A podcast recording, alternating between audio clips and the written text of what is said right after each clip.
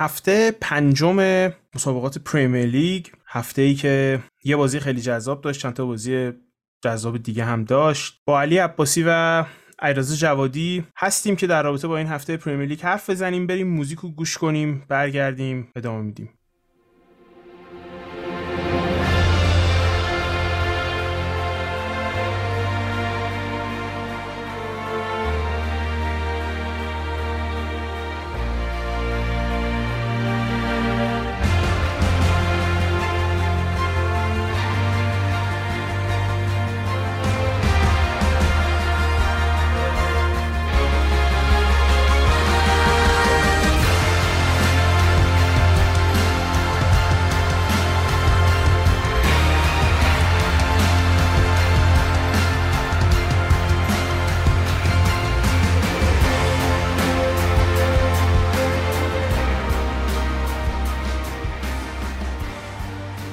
خب شروع کنیم از اولین بازی مهم جذاب هر چی می‌خواین اسمشو بذارین این هفته که سیتی با ساوثهمپتون بازی کرد که خب فکر کنم هممون حدس می‌زدیم فوتبال جالبی باشه چون یا خب ساوثهمپتون یا 10 تا میخورده بازی خوب انجام می‌داد. حد وسط که ندارن به طور کل.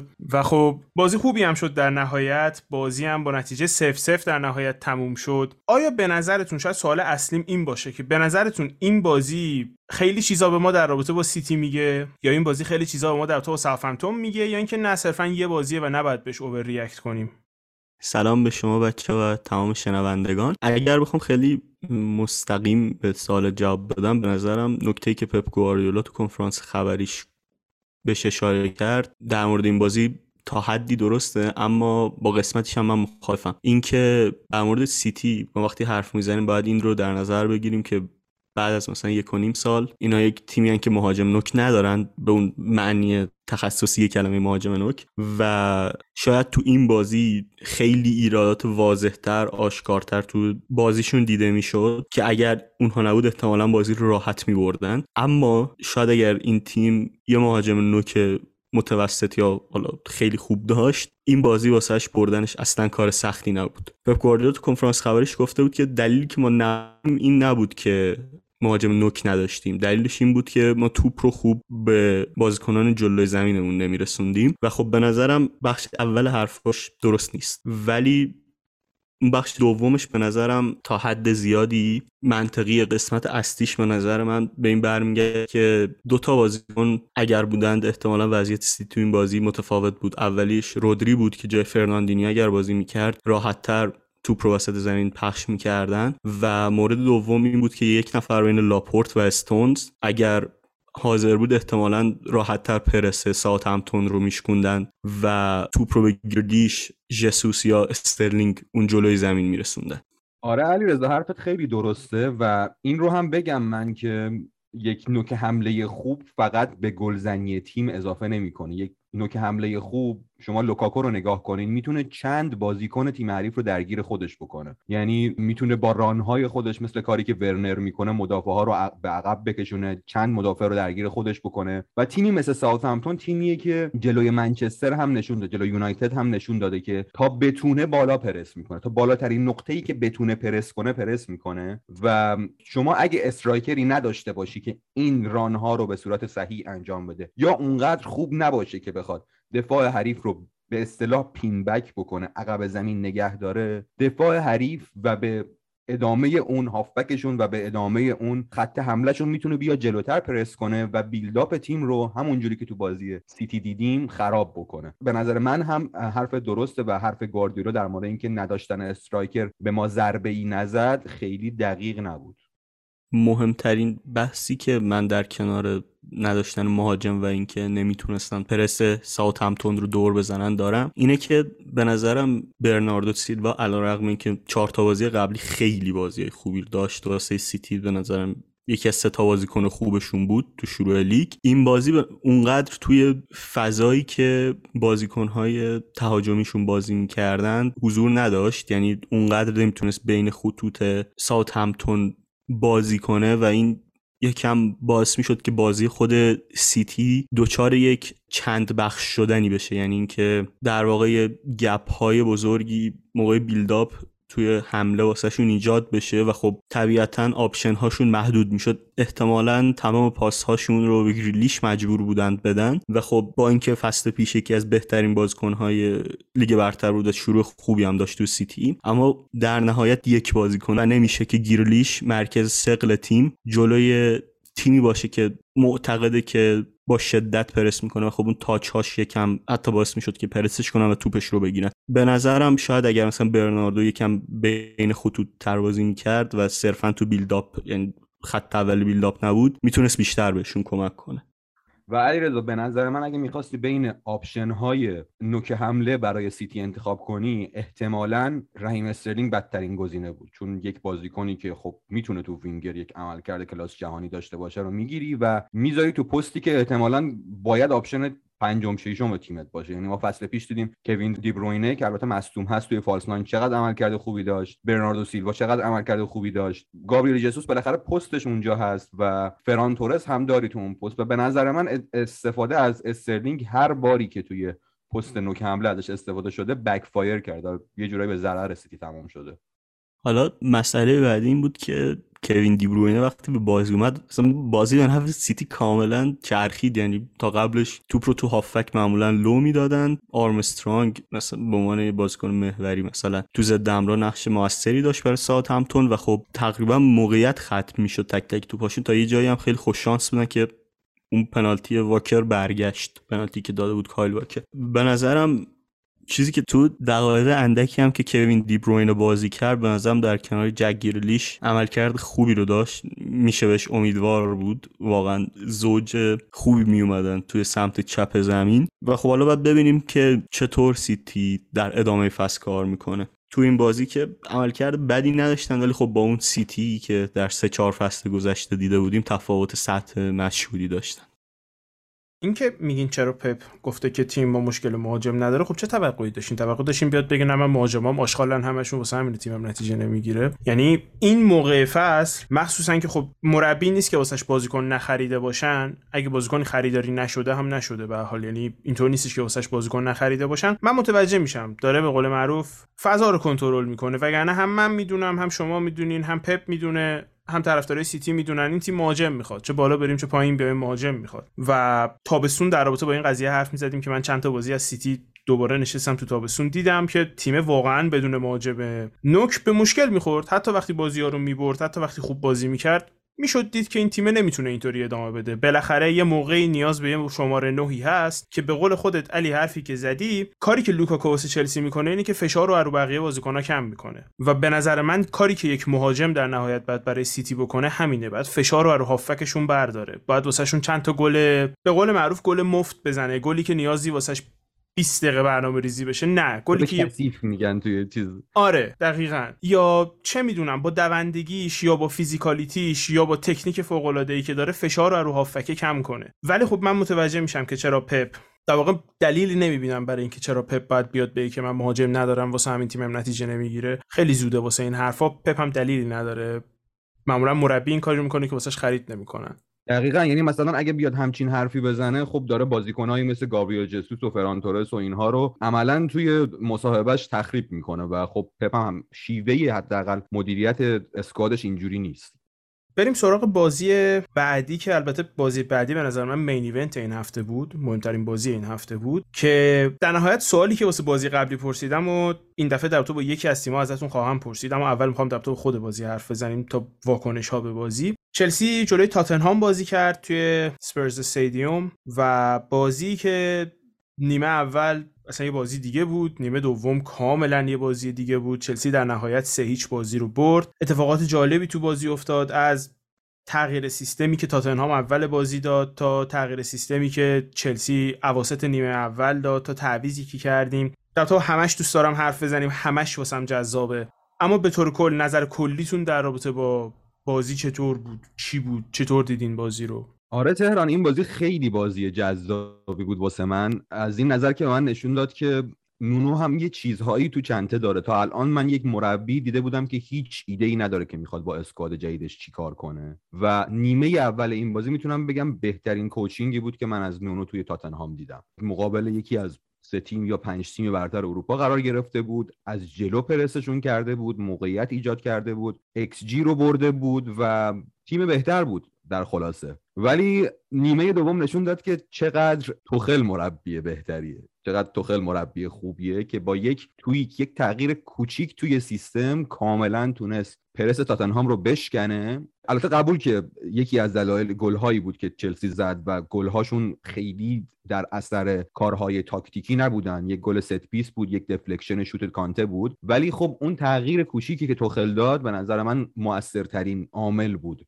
در کل نیمه اول خب تاتنهام یک سیستم عجیب استفاده کرد. لوسلسو وینگر راست بود. از هریکین به عنوان وینگر چپ استفاده کرد و سون نوک حمله بود که خب دلیلش این بود که می‌خواست هریکین توی بازی فیزیکی مقابل کریستنسن که ضعیفترین بازیکن چلسی از این نظره قرار بگیره و سون با سرعتش تییاگو سیلوا رو مورد تهدید قرار بده در واقع که خب یک masterclass از تییاگو سیلوا دیدیم ما که کاملا مقابل بازیکنی که تا دیروز تازه 37 ساله شده مقابل یکی از سریعترین بازیکنهای دنیا قرار گرفت و بهش هیچ اجازه ای نداد. غیر از شاید یک موقعیت بود که کپا اومد جلو توپ رو گرفت و کریستنسن هم تونست جلوی هریکین وایسه. نتون به موفقیت تییاگو سیلوا نبود ولی باز هم خوب تونست جلوش مقاومت کنه و کاری که تو کرد خب می‌دونیم سیستم چلسی 3 4 2 1 و ماونت و هاورتس پشت لوکاکو هستن. تا دقیقه سی همینجوری ادامه دادن و دیدن پرس تاتنهام رو نمی‌تونن بشکنن به ماونت دستور داد که بیاد عقبتر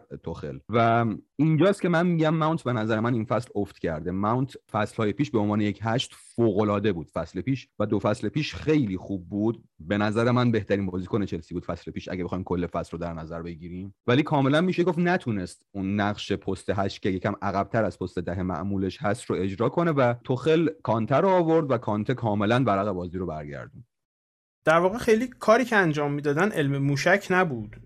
همطور که گفتی تاتنهام اول سعی کرد که با بردن کین به سمت چپ کریستنسن رو بولی کنه که خب خیلی نتیجه نگرفت که به نظر من فوق العاده است. یعنی کریستنسن تنها نظری که نیاز به پیشرفت داره همین فیزیکالیتیشه که اگه تو اینم همینطور که داره بهتر میشه بهتر بشه یکی از بهترین مدافعای پرمیر لیگ رو دستمونه. قراردادش هم به زودی تمدید میشه. تقریبا تموم شده است. اما یه کار دیگه هم که می‌کردن این بود که کین دراپ می‌کرد برای اینکه توی میدفیلد توی وسط زمین بتونن ما رو اوت نامبر کنن بتونن ما رو اوورلود کنن. که خب واکنش چلسی چی بود؟ یکی از هافکا رو بیاریم عقبتر که اوورلود نشیم. خیلی قضیه علم موشک نبود ولی همین برای من خیلی جذاب بود. من تا بارها گفتم که من فکر نمی کنم توخل در بلند مدت حالا نمی‌دونم این بلند مدت کی می‌رسه اما توخل در بلند مدت با این سیستم ادامه بده. و دلیل اصلی که من فکر می‌کنم نمی‌تونه با این سیستم ادامه بده همینه که ما خیلی راحت تو میدفیلد overload میشیم. معمول اینه که خب تیما تو پرمیر لیگ با سه تا وسط بازی می‌کنن.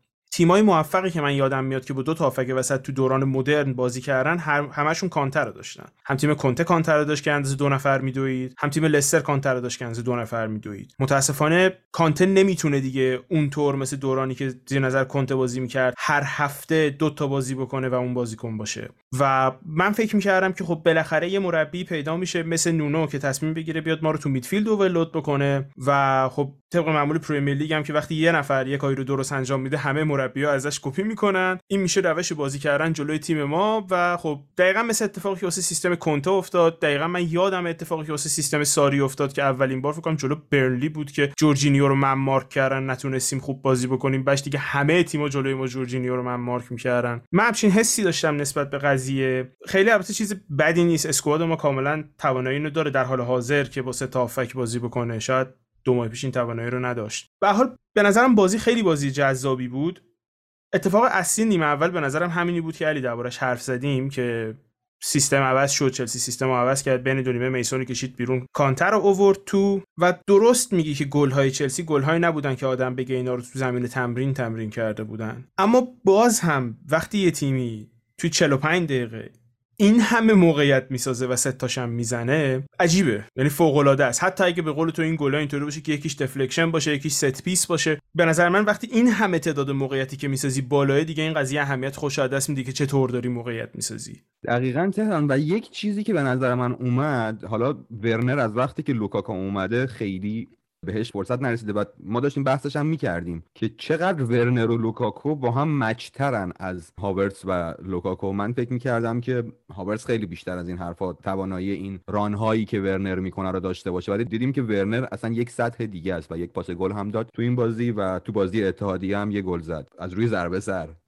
خب حالا در مورد ورنر به نظرم این زوج لوکاکو ورنر اگر بخواد جواب بده به یه شماره ده پشت سرش نیاز داره. یکم باید اون بار خلاقیت تیم بیشتر بشه که این زوجه جواب بده و بتونن مثلا با عنوان تیم که می‌خواد قهرمان پریمیر لیگ بشه رقابت کنه. من فکر کنم هاورتس شاید بتونه تا حد این کار رو انجام بده. گزینه ایده‌آل اون طبیعتا احتمالا برای هر ستا اون میسون ماونته که باید از لحاظ فیزیکی کم به شرط بهتر و با ثبات تری برسه که بتونه به ترکیب اصلی برگرده. و یه نکته ای کپا چقدر خوب شده. این دوتا بازی اخیری که انجام داده به علاوه اون پنالتی هایی که فکر کنم تو بازی ویارال گرفت یکم باعث شده اعتماد به نفسش برگرده و تو این بازی هم مالا چند تا سیو ساده به نسبت داشت که باعث شد که خیلی دروازه‌بان با اعتماد به نفس تری به نظر برسه و به چلسی کمک کنه. کپا امسال شانس خوبی هم داره برای اینکه خودشو ثابت بکنه. به نظر مشکلات لگن مندی جدیه. یعنی هی چند وقت بار داره مصدوم میشه و خب این باعث میشه که واسه کپا جا باز بشه. علاوه بر اون اینکه ما هنوز تو Carabao Cup هستیم و فکر می‌کنم دروازه‌بان فیکس Carabao Cup مون باشه شاید حتی FA Cup. و علاوه بر اون خب چند وقتی که در واقع یک ماه دو ماهی که مندی قراره بره. من قبلا هم گفتم بهترین اتفاق ممکنه برای چلسی اگه از کپا یه دروازه‌بان خوب در بیاد. نیازی نیست بهترین دروازه‌بان پریمیر لیگ بشه فقط نیازی که یکی از 10 تا دروازه‌بان برتر پریمیر لیگ باشه. همین توی top 7 باشه به قول معروف. چون 70 میلیون پول باشگاه resurrect میشه. ما نیاز داریم که هزینه سنگینی دوباره واسه دروازه‌بان بکنیم. ولی آره تو این چند بازی واقعا خوب بوده و در نهایت هم اگر برگرده به اون سطحی که زیر نظر ساری داشت که فوق العاده نبود ولی دروازه‌بان واقعا خوبی بود. من فکر می‌کنم که توخل کپا رو ترجیح میده به خاطر بازی با پاش. و کپا هم توی شورت رنج خیلی راحت تره. چه وقتی توپو می‌گیره می‌خواد کنترلش کنه. چه وقتی می‌خواد با توپ بچرخه چه وقتی می‌خواد پاس بده. هم توی لانگ رنج دروازه‌بان خوبیه. بازی با پای خوبی داره. می‌تونه پاسهای بلند خوبی بده. اما آره به طور کل من برای کپا خوشحالم با شرایط حال حاضرش. فکر می‌کنم که خودش هم خوشحال باشه از شرایطش در حال حاضر. یه بحث دیگه ای می‌خوام بندازم وسط که دقیقا خب همون بحثی که سر بازی قبلی هم کردیم که آیا باید الان بگیم که این بازی خیلی مهمه و خیلی چیزا در تو تاتنهام به ما نشون میده و در نهایت در تو تاتنهام در تو سرمربیشون منظورمه. تاتنهام شاید چند هفته اول خیلی ریت می‌شد. من متوجه نشدم چرا انقدر دربارتشون خوب گفته می‌شد. من وقتی بازیاشون نگاه می‌کردم به نظرم تیم خیلی خوبی نمی اومدن دو هفته اخیر اصلا خوب نبودن. هفته بعدم بعد با آرسنال بازی بکنن. جلوی کریستال پالاس فاجعه بودن. من اون بازی رو کامل دیدم متاسفانه. و یکی از بدترین فوتبالایی بود که من از تیم تاپ 6 دیدم. یعنی جوری جلوی کریستال پالاس بازی می‌کردن که انگار بارسلونا انگار مثلا چلسیه. انگار مثلا بهترین تیم اروپا در حال حاضر و دارن جلوشون بازی می‌کنن. کاملا ترسیده بودن از کریستال پالاس و ایده ای هم نداشتن. فکر کنم دربارش حرف زدیم در تو کریستال پالاس و خیلی هم می‌گفتن به خاطر اخراجه بوده که والا ما تا قبل از اخراجم چیزی ندیدیم از تیم یعنی من خیلی این قضیه رو بخاطر اخراجه نمی‌دونم. به حال برسیم به بازی با چلسی. تو بازی با چلسی هم که کاملا اوت کلاس شدن. یعنی به جز 20 دقیقه 30 دقیقه اول اگر حذف بکنیم تیم اصلا تو جریان بازی نبود. چلسی سه تا زد.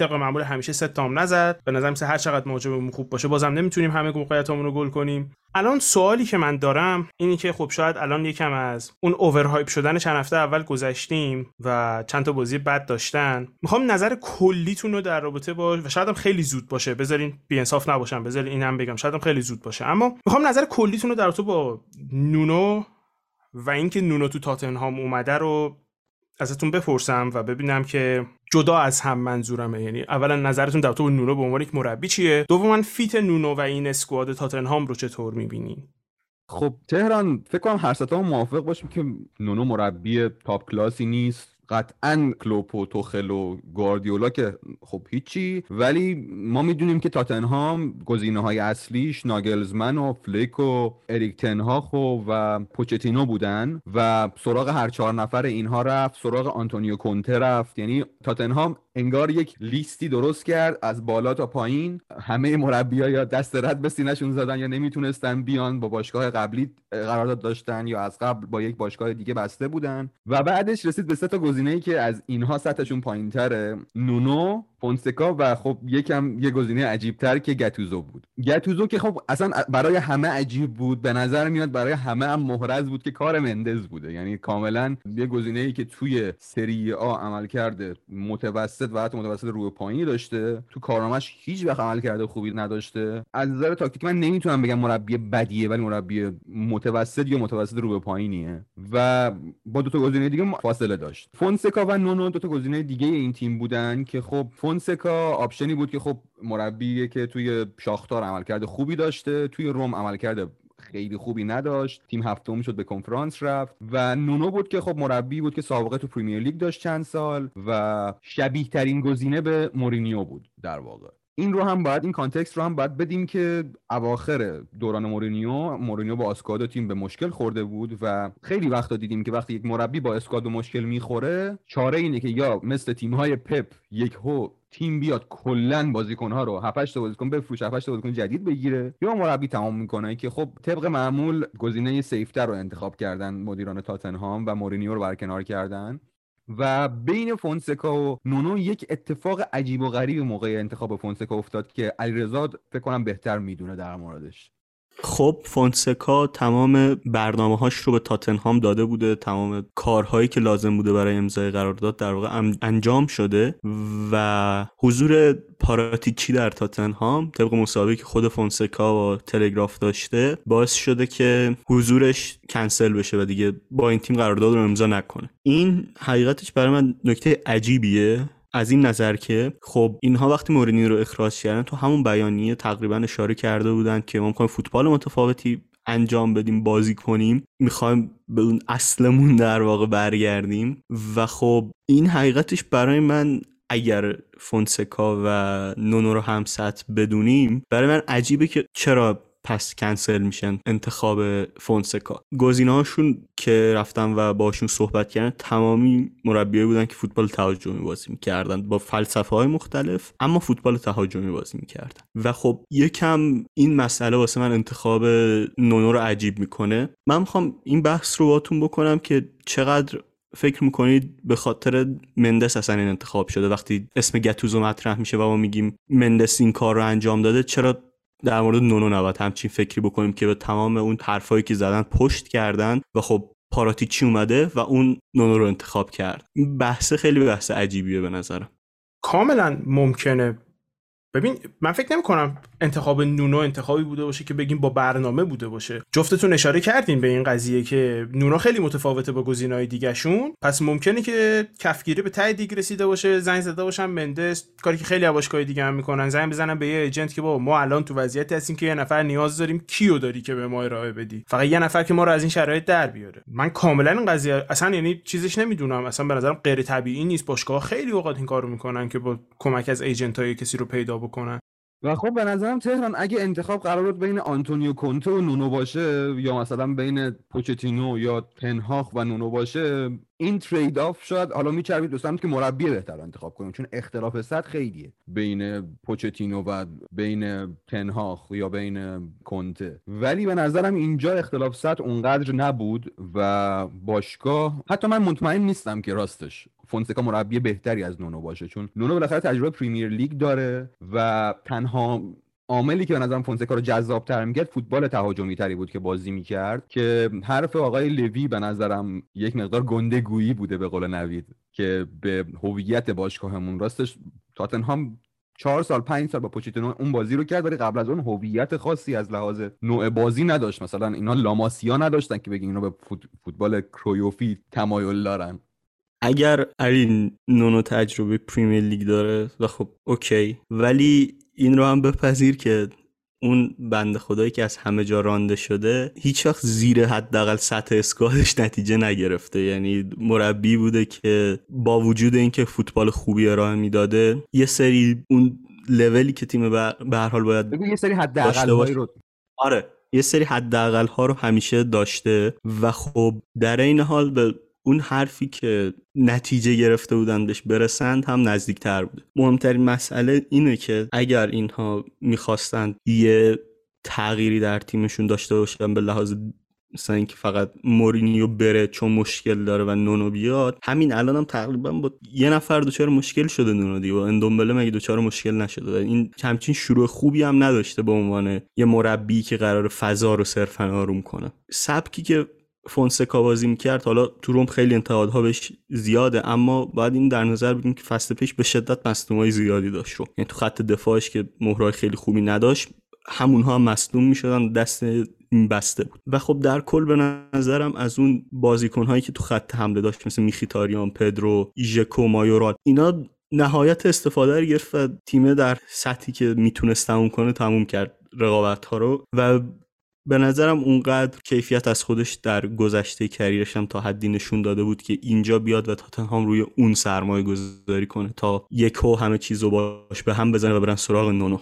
راستش علیرضا اونقدر موافق نیستم که تونسته حد اکثر رو بگیره فونسکا. فصل رو خیلی خوب شروع کرد ولی همون موقع هم در مقابل اکثر تیم های 7 sisters به اصطلاح سری آ یا میباخت یا مساوی می‌کرد. و جلوتر هم, من بازیهاش رو دیدم. مثلا در مقابل آژاکس کاملا تیمی بود که low block و دفاعی بازی می‌کرد هیچ موقعیتی خلق نمی‌کرد و کاملا از روی شانس آژاکس رو تونستن ببرن مقابل یونایتد هم که 6 تا خوردن. یعنی تیمی نبود که اصلا بشه بهش گفت که آقا مثلا میاد جلوی تیمای قوی تر از خودش و positive بازی می‌کنه. مثل پوچتینو نبود که مثلا بیاد پرس بالا ایجاد کنه. یک مسئله که باید در نظر گرفته اینه که یکی از دلایلی که squad تاتنهام فصل پیش با مورینیو مشکل خورده بود این بود که squad تیم اعتقاد داشت که اون جلسات تمرینی سنگینی که زمان پوچتینو داشتن و تیم با پرس بالا بازی می‌کرد و بازیکنها آمادگی بدنی داشتن تو دوره مورینیو دیگه اینجور نیست و خب توی نتایج هم مشخص بود که تیم تاتنهام کاملا توی 10 15 دقیقه آخر بازی کم می آورد و خب اولا که من اینجا بگم که هممون قبول داریم که مورینیو از نظر تاکتیکی واقعا عجوبه است. یعنی واقعا top ten مربیای دنیاست و حتی پوچتینو هم فکر نمی کنم به سطحش برسه. ولی خب بحث اینه که squad ی هست که به اون قسمت تمایل داره. تو وقتی دیگه انتخاب کردی که مربی بیاری که با squad ت هماهنگتر باشه اون انتخابو می‌کنی. و نونو طبق گزارشات از همون اول که اومده شروع کرده به جلسات تمرینی شدید و خب بالا بردن سطح جسمانی بازیکن‌ها به نظر من گزینه بوده که هم با یک continuity می‌داده به مربی قبلی هم همزمان برعکس مورینیو که بیشتر علاقه به حالت block داشت به جای پرس. ما توی وولز هم شاهد بودیم که خط هافبک نونو یک حالت پنجزلی تشکیل می‌داد و هر بازیکنی که اون وسط می‌رفت با شدت تمام پرس می‌شد. درست تیمش با خط دفاعی پایین بازی می‌کرد ولی به هیچ وجه تیمی نبود که بازیکناش دوندگی کمی داشته باشن یا پرس خوبی نداشته باشن. به نظر من یک مقدار از خوبی های مورینیو از خوبی های پوچتینو رو داره ولی خب با سطح پایین تر ما می‌دونیم که تاتنهام سراغ گزینه بهتر رفته و نتونسته و انتخاب این دو اگه باشه به نظر من کاملا نونو گزینه بهتره و مورینیو هم که خب با اسکواد مشکل خورده بود. یعنی اون کاملا یه option ی بود بین عوض کردن مثلا 7 تا از بازیکن ها که البته تو پرانتز بگم که اون بازیکن ها هری کین و سون و لوریس که بهترین بازیکناشون بودن با مورینیو مشکلی نداشتن. یا عوض کردن مربی که خب اونا گزینه صفر رو انتخاب کردن. من همینو می‌خواستم بگم علی که هی میگی که squad ه به مشکل خورده خیلی چیز گنده ایه معمولا وقتی میگن squad به مشکل خورده منظورشون رهبراست. یعنی مثلا در تو لایپسیش که میگن منظورشون فورسبرگ و ویلی اوربان و فلان و فلانه. توی تاتنهام همه رهبرا okay بودن. بازیکنای okay نبودن که الان هم دارن نشون میدن که چرا مورینیو ازشون خوششون نمیومد. یعنی من می‌خواستم اینم یعنی یادآوری کنم که وقتی میگیم squad منظوری نیستش که مثلا فلانی چون کین خوشش نمیومد روش تاتنهام که بگیم آره سوپر استار تیمت خوشش نمیومد اخراجش کن نه. تا جایی که من یادمه جک پیت بروک تو پادکست Views from the Lane که برای تاتنهام Athletic میده بیرون بعد از اینکه مورینیو اخراج شد گفت که سون و کین انقدری ناراحت بودن که همون موقع فکر می‌کردن که می‌خوان درخواست خروج بدن بلافاصله. که چرا مورینیو رو بدون هماهنگی با ما بدون که اصلا با ما حرف بزنی به عنوان ستاره های تیمت به عنوان رهبر تیمت بدون که با ما حرف بزنی برایش مربی رو اخراج کردی؟ خب حالا من اگر بخوام یه سوال از علی کنم به نظر تاتنهام باید کجای جدول تمام کنه با این squad ش که بگیم نتایج نونو راضی کننده است؟ squad شون در حد top 6 یعنی در حدیه که خب از top 4 که خب قاعدتا خوب نیست. اون پایین تر یک tier کوچیکی به وجود اومده. وستهم توشه لستر توشه با ارفاق آرسنال توشه و تاتنهام توشه. و این چهار تا تیم که بین چا... بین پنجم تا هشتم تمام می‌کنن مثلا میشه گفت تاتنهام پنجم نتیجه خوبه واسه ششم و هفتم okay و هشتم شکست حساب میشه. یه چیزی مثل آرسنال. قضیه رو فقط با نتیجه میسنجین؟ یعنی فکر می‌کنین تاتنهام من مشکلم با سوال علیرضا همین بود که تیم نونو سه تا بازی اول که نتیجه گرفت به شدت بازی بدی بازی کرد. یعنی مثلا جلوی واتفورد که تیمی تازه صعود کرده است و تیم مثل برنتفورد هم نیست که کلا از نظر تاکتیکی خیلی ول باشه کاملا واتفورد dominate شون کرده بود. به نظرم نونو واقعا زمان می‌خواد این رو تو پرانتز بگم ولی تا الان اصلا بازی خوبی بازی نکردن. در حد تیمی که 9 امتیاز داره هم حتی بازی نکردن. در حد تیمی که مثلا شاید سه امتیاز داره بازی کردن فقط بازی سیتی مثلا می‌تونم بگم که approach تیم درست بود execution درست بود و نتیجه درست هم رسیدن. ولی بقیه بازی ها کاملا نونو به نظرم مربیگری بدی داشت. میگم سوال من اینه که من متوجه میشم اگه به من بگین که اصلا نونو فوتبال فاجعه بازی می‌کنه همه بازی ها رو شانسی می‌بره ولی تیم میرسونه Champions League. خب من متوجه میشم میگم که شما از این که Champions League می‌تونی هزار تا استفاده بکنی واسه بازیکن خریدن می‌تونی از پولش استفاده بکنی می‌تونی از پرستیژش استفاده بکنی. از پرستیژش احتمالاً می‌تونی استفاده کنی واسه اینکه کین رو نگه داری واسه اینکه سون حالا سون که تمدید کرده. ولی بازیکن دیگه تو بتونی نگه داری. اینو من متوجه میشم. اما تفاوت بین کنفرانس لیگ رفتن یا نرفتن به نظر من اونقدی بزرگ نیست واسه تاتنهام. حتی شاید اروپا لیگ رفتن و نرفتنم اونقدی بزرگ نباشه. به شرطی که شما وقتی به تیم نگاه می‌کنی فکر کنی که آقا مثلا نونو از در اومده تو چهار تا بازیکن جوون مثل الیور اسکیپو گرفته زیر دستش. داره اینا رو بازیکن می‌کنه داره برامون بازیکن می‌سازه و اینکه مثلا تیم داره فوتبال خوبی بازی می‌کنه اگه یه ذره بهش زمان بدیم تیم می‌تونه تا سطح top four برسه. یعنی منظورم اینه نه که بگم که اگه مثلا هفتم شد بهش فوتبال خوبی هم نداشت نگهش داریم و اصلا منظورم این نیست. ولی منظورم اینه که یعنی تاتنهام الان تو شرایطی نیست که شما بخوای فقط نتیجه رو نگاه کنی. چون به top four که نمی‌رسن. من خیلی بعید می‌دونم اینا به top four برسن. لستر بدترن از سیتی چلسی یونایتد لیورپول که بدترن و فکر نمی کنم حتی بتونن وست هم رو بگیرن. داریم در تو تیم ششم هفتم یعنی حرف می‌زنیم در حال حاضر. و خب اون موقع بحث این میشه که خب من نمی‌دونم الان شما می‌خوای فقط نتیجه رو نگاه کنی یا اینکه نه؟ بگی که اگه تیم خوب بود نتیجه رو بیخیال خوب بودن تیم رو نگاه کنیم. من به نظرم لزوما فوتبال نگتیو و دفاعی بازی کردن فوتبال بد نیست. خب خود طرفدار چلسی هستید. کلی تیم دیدیم که مثلا تیم کونته رو داشتیم که تیم عملا رو ضد حمله بازی می‌کرد و تیم خوب بود. یعنی من به نظرم لزوما این که یه تیم نگتیو بازی کنه دلیل نمیشه که بازیکن ها ارزششون بیاد پایین. دیده نشن و اینها. ولی در مورد حرف در مورد مورینیو من چیزی که تو ذهن لوی هست اینه که تیم خوبی دارم. مثلا یک بازیکن دارم که احتمالا بهترین striker دنیاست. مورینیو رو اخراج می‌کنم فردا یک مربی top منو قبول می‌کنه. و رفتم وسط کار و دیدن هیچ مربی قبولشون نمی‌کنه. و خب اونجا اون وسط کار دیدن که به مورینیو که نمی‌تونیم برگردیم پس بیایم حالا نونو رو انتخاب کنیم. ببین به نظرم اوکی فوتبال دفاعی فوتبال بدی نیست. منم موافقم کاملا با این مسئله. مسئله اینه که به نظرم داریم ترکیبی که تاتنهام داره تا حد زیادی دست کم می‌گیریم. به نظرم ترکیبشون لستر بهتره ترکیبشون وست هم بهتر یعنی نونو اگر بخواد جایی از فصل به این نتیجه برسه ترکیبمون خوب نیست بیشتر مشکل خودشه. من این دیدگاه نسبت به نونو دارم. منم منم با این دید در مورد تاتنهام موافقم که شما همین یعنی از هر نظر حقوق و اینها هم نگاه کنید تاتنهام نباید بگیم که از همین الان بشه گفت از لستر و وست هم بدترن. کاملا قابل رقابت هم با لستر و وست هم از نظر اسکواد با آرسنال آرسنال خب 200 میلیون خرج کرده و رسیده به این سطح وگرنه آرسنال هم تو سطح این سه تیم نبود به نظر من قبلش. کاملا این چهار تا تیم با هم تو رقابتن و به نظرم اگه اروپا لیگ رو از دست بدن شکست حساب میشه کاملا براشون. چون همونجوری که تو گفتی کنفرانس لیگ با نرفتن خیلی فرقی نداره. یه نکته دیگه هم که باید در نظر گرفته باشه اینه که لستر و وست هم هر پنج شنبه دارن با تیمهایی در سطح ناپولی بازی می‌کنن نه زسکا سوفیا. یعنی اونا قاعدتا قرار فشار بیشتری رو در طول فصل تجربه کنن و این هم باید یه point مثبت برای تاتنهام و علی الخصوص آرسنال باشه. من فکر می‌کنم که دست کم می‌گیرین squad وست هم و لستر رو تیم پارسال بیخودی نتیجه نگرفت. واقعا squad ای خوبی دارن. وست هم که بهترین هافبکای جوون لیگو داره. یکی بهترین فکای سمبالاتر لیگو داره. میگم به نظرم دست کم دارین می‌گیرین squad ا رو. به حال قضیه تاتنهام فکر می‌کنم جالبه. تابستون خیلی وحشتناکی داشتن و در ادامه هم فکر نمی کنم خیلی وضعیت بهتر بشه. من که خب حالا تغییراتی که من فکر نمی کنم یعنی من نمی‌تونم ببینم در واقع اتفاق بیفته. بگذریم. بریم در رابطه با آخرین بازی که این هفته می‌خوایم دربارش بحث کنیم یکم حرف بزنیم. بازی وست هم و یونایتد بازی توی لندن استادیوم برگزار شد و چند دقیقه آخر بازی اصلا عجیب غریب بود واقعا.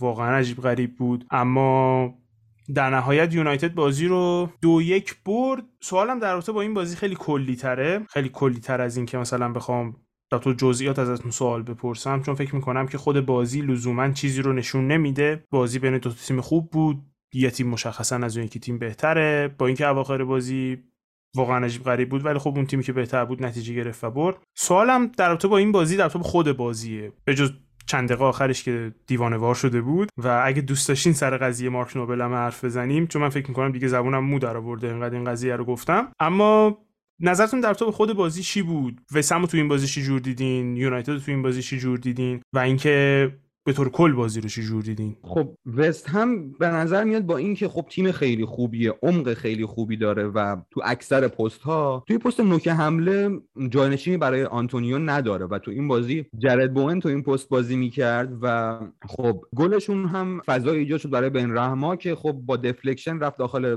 گل و در کل خیلی تیمی نبودن که به نظر من اون عملکرد پارسالی که مثلا با لینگارد و آنتونیو وقتی تو بازی بودن رو اجرا کنن. و در مورد یونایتد هم بگم که تو این بازی double pivot اسکات مکتامینی و فرد برگشته بود. فرد نسبت به فصل پیش هم حتی به نظرم توی مالکیت افت کرده. با وجود اینکه خارج از مالکیت اصلا نمیشه جایگزینش کرد تو یونایتد. اصلا بازیکنی نداریم که انقدر بتونه فضا کاور کنه انقدر دوندگی داشته باشه اون وسط. مشکلی که داره اینه که بازیکنی که خیلی سریع دایو می‌کنه توی تکل ها یعنی مثلا بدون اینکه نگاه کنه ببینه کاوری براش هست یا نه توی یک سوم حریف تکل می‌زنه و کاملا دفاع تیم رو ایزوله می‌کنه. ولی می‌خوام به اسکات مکتامینه اشاره کنم که از نظر شاخص XT جز پنج بازیکن برتر یونایتد بود از اول فصل و خیلی رشد خوبی داشته نسبت فصل پیش توی مالکیت از نظر دریبلینگ از نظر ارسال پاس و اگه با همین فرمون ادامه بده به نظرم حالا یونایتد باید نگاه کنه با پول پوگبا. می‌خواد دراز مدت ادامه بده یا نه. اگه نمی‌خواد ادامه بده باید زوج برای مکتامینی پیدا کنه. چون هم پروفایل سنی خوبی داره هم داره پیشرفت می‌کنه هم خصوصیات یک دابل پیوتی که از بازیکن بغلش یکم ضعیف تره رو داره به نظر من. می‌تونه یک نقش سوچک برای یک رایس رو بازی کنه. و خب جلوتر از اون رونالدو که طبق معمول عمل کرده حتی رو به رشدش رو می‌تونم بگم. یعنی توی یونایتد الان خیلی بیشتر درگیر build-up داره میشه خیلی حضور موثری توی wing داره. خیلی حضور موثری توی box داره و خب گلش رو هم زد این بازی و در کنار اون یک مسئله ای هست که سولشر حالا تو بازی دیروز جام اتحادیه هم دیدیم که جیدن سانچو رو یا بازی نمیده یا وقتی بازی میده سمت چپ بازی میده و واقعا من نمی‌فهمم چرا که بازیکن خریدی که برای مشکل چند ساله wing راستت رو حل کنه و اصلا تو وقت نمی‌ذاری که این بازیکن dynamic رو با هافبک اون سمت با fullback اون سمت پیدا کنه با فضای مثلا پریمیر لیگ توی اون سمت آشناشه یکم عادت کنه دوباره برگشتن به اون سمت. و تو بازی دیروزم خیلی خوب نبود با اینکه باز جزء performer های خوب تیم بود. و در کل عملکرد یونایتد همون چیزی بود که بازی قبل دیده بودیم. در تو یونایتد خیلی دوست دارم بیشتر حرف بزنیم. دلم نمیاد خیلی بیشتر از این با حرف بزنم بگم نه. خیلی حرف دارم در تو یونایتد. تنها سوالی که دارم که مربوط به این بازیه اینه که توی چند هفته گذشته خیلی حرف این زده میشه که یونایتد تابستون بعد واسه رایس اقدام می‌کنه. فکر می‌کنی رایس چقدر کمکتون بکنه تو این double pivot مشکلی که داریم. ببین به نظر من بازیکنهای ما انقدر برای double pivot مناسب نیستن که یک بازیکن معمولی که تجربه زیاد double pivot داره مثلا شاید کسیه رو بتونم مثال بزنم که سال بعد آزاد میشه. یک بازیکن در سطح کسیه هم می‌تونه سطح midfield ما رو بالاتر ببره. چه برسه بازیکنی مثل رایس که به نظرم شاید بهترین گزینه باشه بین گزینه های موجود. من گزینه اولم کاماوینگا بود که به نظرم خیلی مناسب بود بیشتر به خاطر اینکه جوون و میشه شکلش داد و دوم اینکه چپ پای و یونایتد بازیکن چپ پا عقب زمین نداره. توی بازی اولی که از رئال دیدیم هم کاماوینگا عجیب و غریب خوب بوده تا الان اگه ندیدیم بازی رئال رو ببینیم. ولی رایس هم به نظرم به همون مقدار تجربه Premier League داره بازیکن انگلیسیه. توی دفاع خوب مهمترین خاصیتی که هیچ کدوم از های تیم یونایتد ندارن یعنی پرس گریزی رو داره دریبلینگ خیلی خوبی داره می‌تونه تهدید گل هم باشه حتی. به نظرم چند option که یونایتد نداره رو می‌تونه به تیم اضافه کنه. تنها مشکلش به نظرم خلاقیت کمه که اگه مثلا با یکی مثل پوگبا پر بشه به نظرم می‌تونه این زوج یک عمل کرده خوبی داشته باشه. و اگه با یکی مثل مک‌تامینی پر بشه دو تا زوجی هن که خب توپ کمتر از دست میدن و خلاقیت کمتری دارن. ولی خب حمله توپ خوبی دارن و یونایتد تیمیه که خیلی از flank ها موقعیت ایجاد می‌کنه. به نظرم رایس از هر نظر تیم رو می‌کنه. به نظر من رایس بازیکنی که تیم باید سرش آل این کنه فصل بعد و کاملا با چلسی رقابت کنه. آره همطور که گفتم چند هفته که خیلی در با رایس حرف زده میشه به نظر مثل پیشرفتم کرده این فصل. و حال تو سن 22 سالگی با کیفیتی که خوش نشون میده با تجربه هم که داره به خاطر بازی زیادی که واسه وست هم کرده و اینکه خب در حال ملی پوش هم هست و تو یورو هم کلی بازی کرد طبیعیه که اینقدر بهش علاقه نشون داده بشه از همه طرف. برای من جالبه که ببینم در آینده چی میشه. از اون بازیکنایی که به خاطر فیزیکش خیلی خوشم میاد من از اینجور بازیکن‌ها. فکر می‌کنم در تا هفته پنجم دیگه بحثی نباشه فقط میمونه بقیه بازی که اونم علی بخون که بقیه بازی ها چند چند شدن. خب من بخوام یه مرور کلی به بازی های دیگه داشته باشم. نیوکسل و لیدز با هم مساوی کردن. یکی یک دوباره طرفدارا علیه استیو بروس شعار دادن. دوباره لیدز همون بازی عجیب و غریب man marking ش انجام داد و سنت مکسیمون طبق معمولی که های خوب جلوی لیدز بهتر بازی می‌کنن یه گل زد و کلی موقعیت دیگه هم ساخت. برنتفورد و وولفز برنتفورد دو هیچ برد. برنتفورد داره سطح خوبش رو حفظ می‌کنه. ایوان تونی و امبمو به نظرم خیلی زوج خوبی رو تشکیل دادن و وولفز هم طبق معمول داره با به عملکردش به عنوان برایتون امسال ادامه میده. آرسنال یک هیچ برنلی رو برد اودگارد گل زد. ترکیب جدید این تیم به نظر می‌رسه 4 1 4 1 که آرتتا ساخته تا حدودی مشکلاتشون رو حل می‌کنه. داره آرسنال رو به سمت اون 4 3 ای که آرتتا می‌خواست می‌بره. ولی قطعا فاصله داره با سطح تیمای top four Premier League باید ببینیم جلوی تاتنهام چیکار می‌کنن. لیورپول توی بازی که کاملا dominate کرد پالاس رو سه هیچ بازی رو برد و خب دیدیم که کناته چقدر عمل کرده خوبی داشت. تو چند صحنه جلوی بنتیکه که خب بازیکنیه که خیلی فیزیک خوبی داره اصلا وا نداد و کاملا جلوش وایساد و از نظر سرعت هم خیلی خوب بود. جلوی بازیکنهای سریعتر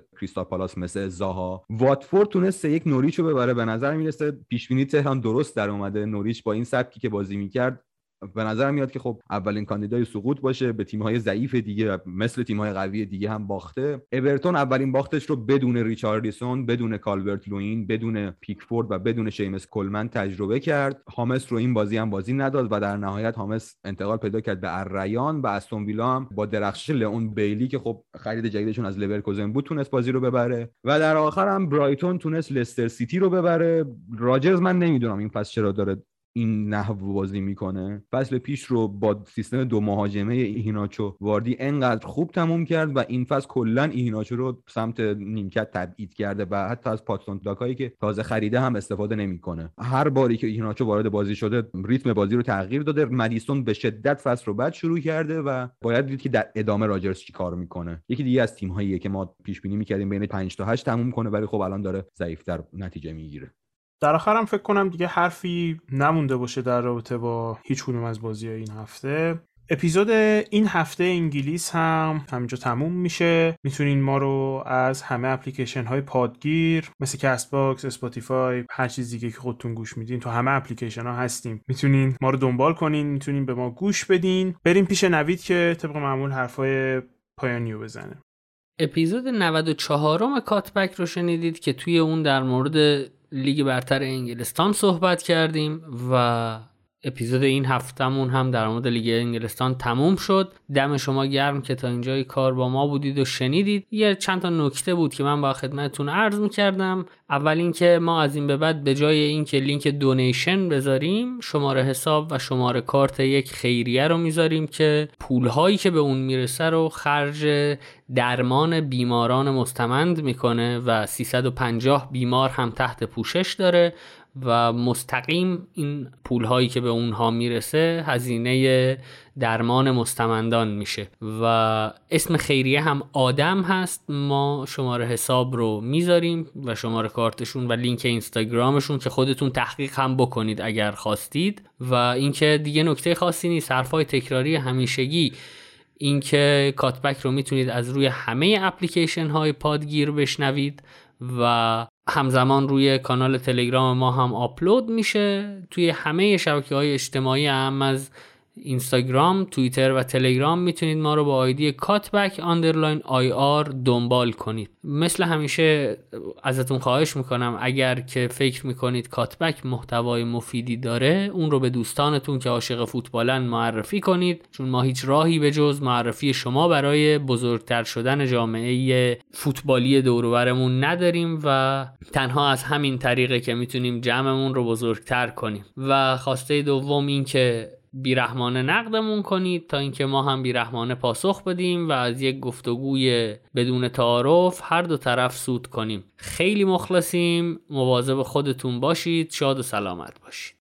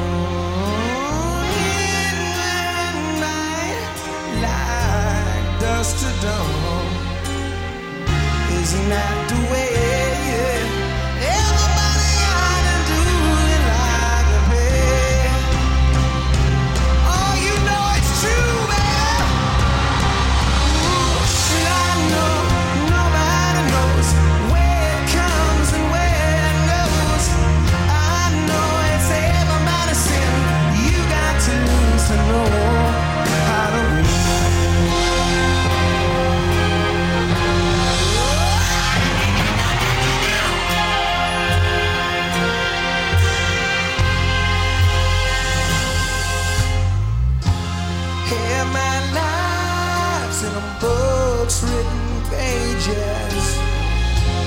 Never learn from fools and from sages You know